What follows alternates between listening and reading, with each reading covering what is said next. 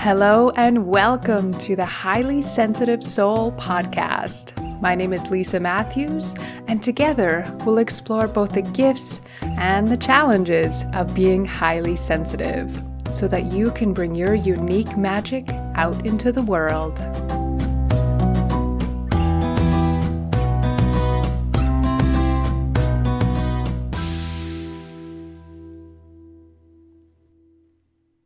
You're listening to episode two of the Highly Sensitive Soul podcast. Today is the first episode in a series all about easing overwhelm.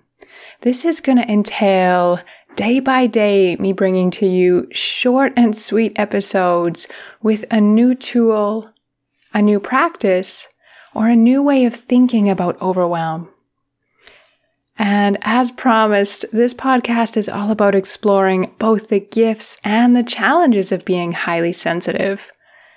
And especially since our world is often a little too loud, sometimes a lot, and a little too busy, we especially need to really build up great practices, great tools, and just great foundations for ourselves when it comes to easing overwhelm. It's okay that overwhelm is a part of life. It's a part of a human life, not just someone who's highly sensitive.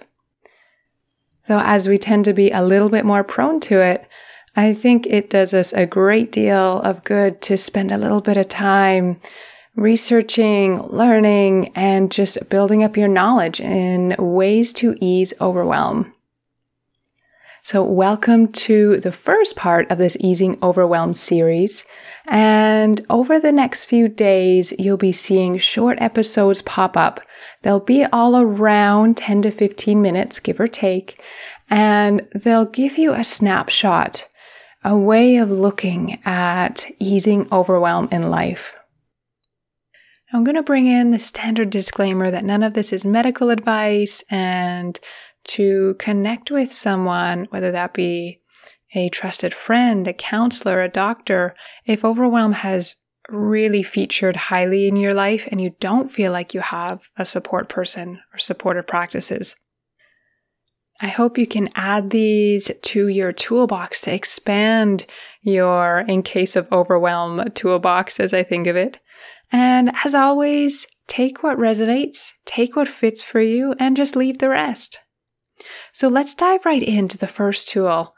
And for those that have been following along with me for a while, you'll have heard about this one before. And it's because it is such a foundational practice. And I believe it is so, so important for highly sensitives and honestly any human to bring in. This first tool is called transition time. And this is quite simply taking some pause time taking a few minutes, even a few moments to allow yourself to catch up with yourself, to allow your brain to process what you just experienced, and also help you to kind of mentally switch gears to whatever's coming up next. So, let me give you a few examples of transition time.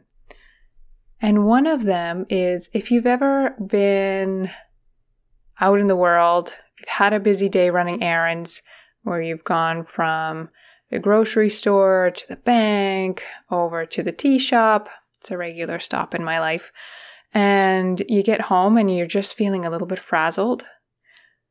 That's probably a few things, but a great time to bring in transition time.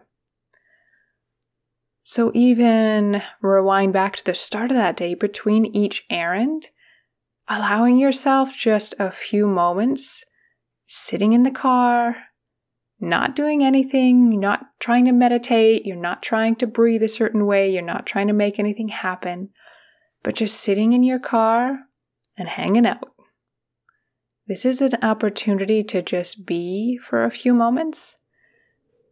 And maybe that includes listening to some chill music that you enjoy and just find really soothing.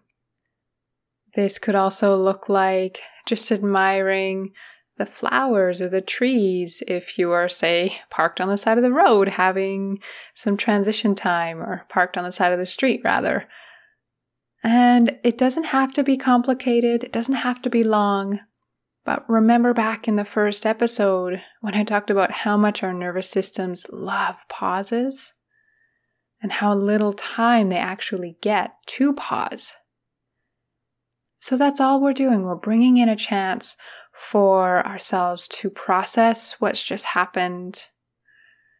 And as a highly sensitive person, we tend to need a little bit more downtime than the average person. You can bring in transition time at work as well. And I recognize that many of us are working from home right now. So that can look like finishing, say, a Zoom meeting with your colleagues and then having a few moments to just stare out the window. It can be kept really simple, or you can have a nice little transition time ritual if you like.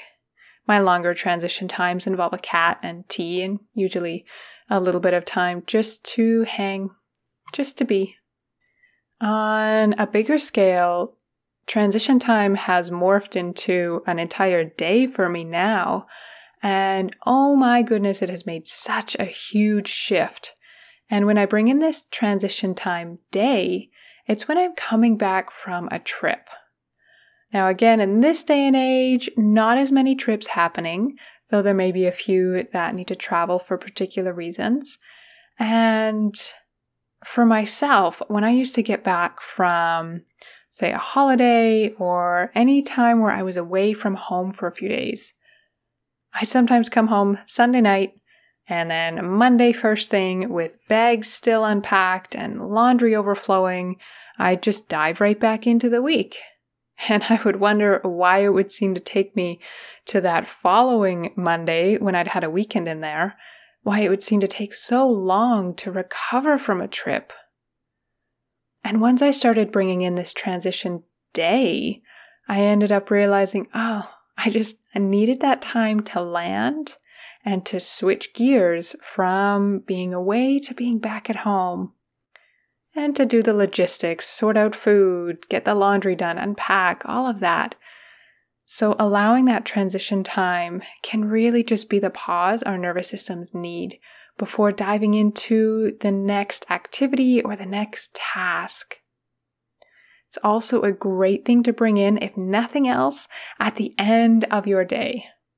Whatever your day looks like right now, if that is staying at home with your kids and you are kind of on from when they wake up through to when they go to bed, that time to naturally decompress, to transition into the evening, that is really important. And oftentimes we do this already, though making an intentional act of it Instead of diving in and starting the cleanup or the dishes right away, just sitting and pausing for a few moments can just bring that little bit of spaciousness in that we need. If your day is on the computer all day long, if there's a lot of screen time involved in life, or you're working on a, well, I was going to say regular basis, but working on any kind of basis, having that break and that low stimulation time is fantastic for easing overwhelm. When I say low stimulation time, I mean it exactly like it sounds. That on a practical level looks like, for me, lying on a comfy surface, even lying on the ground, having something over my eyes so that I'm blocking the light, having the space be quiet if it's possible, or putting in some relaxing music that I enjoy. And in a nutshell, low stimulation is just really on a sensory level, dialing everything back. So, especially for those on the computer a lot, really important to have those breaks to give yourself that transition time. If daily life looks even different again, if you are on medical leave, if you are navigating a challenging illness, if you are like, well, this is all great, other people have other things to do. A, been there. It can be both a wonderful and challenging place to be. often on the challenging side. However, transition time can still come in here. And really, it's any activity in your day from one to the next, taking that pause. Before meals is a great time. I actually call this the 10 and 2 practice. Taking 10 seconds before having a meal to just let yourself land, notice the support of the chair or the floor underneath you, wherever you're sitting. Hopefully, you're sitting to have a meal and not eating standing up, but I'll leave that for another day allowing yourself to arrive and on a nervous system level, this can help us shift into the rest and digest side of our nervous system or the parasympathetic side. So, even taking 10 seconds before a meal, enjoying your meal, hopefully, and then taking two minutes after to just hang out, to just sit and enjoy what was hopefully a lovely meal. So you can think of the 10 and 2 as a little bit of a transition time practice as well. So I hope you've enjoyed our first tool of transition time in the Easing Overwhelm series and stay tuned because you will see another episode coming very soon. Right, have a beautiful day and be well. Bye for now.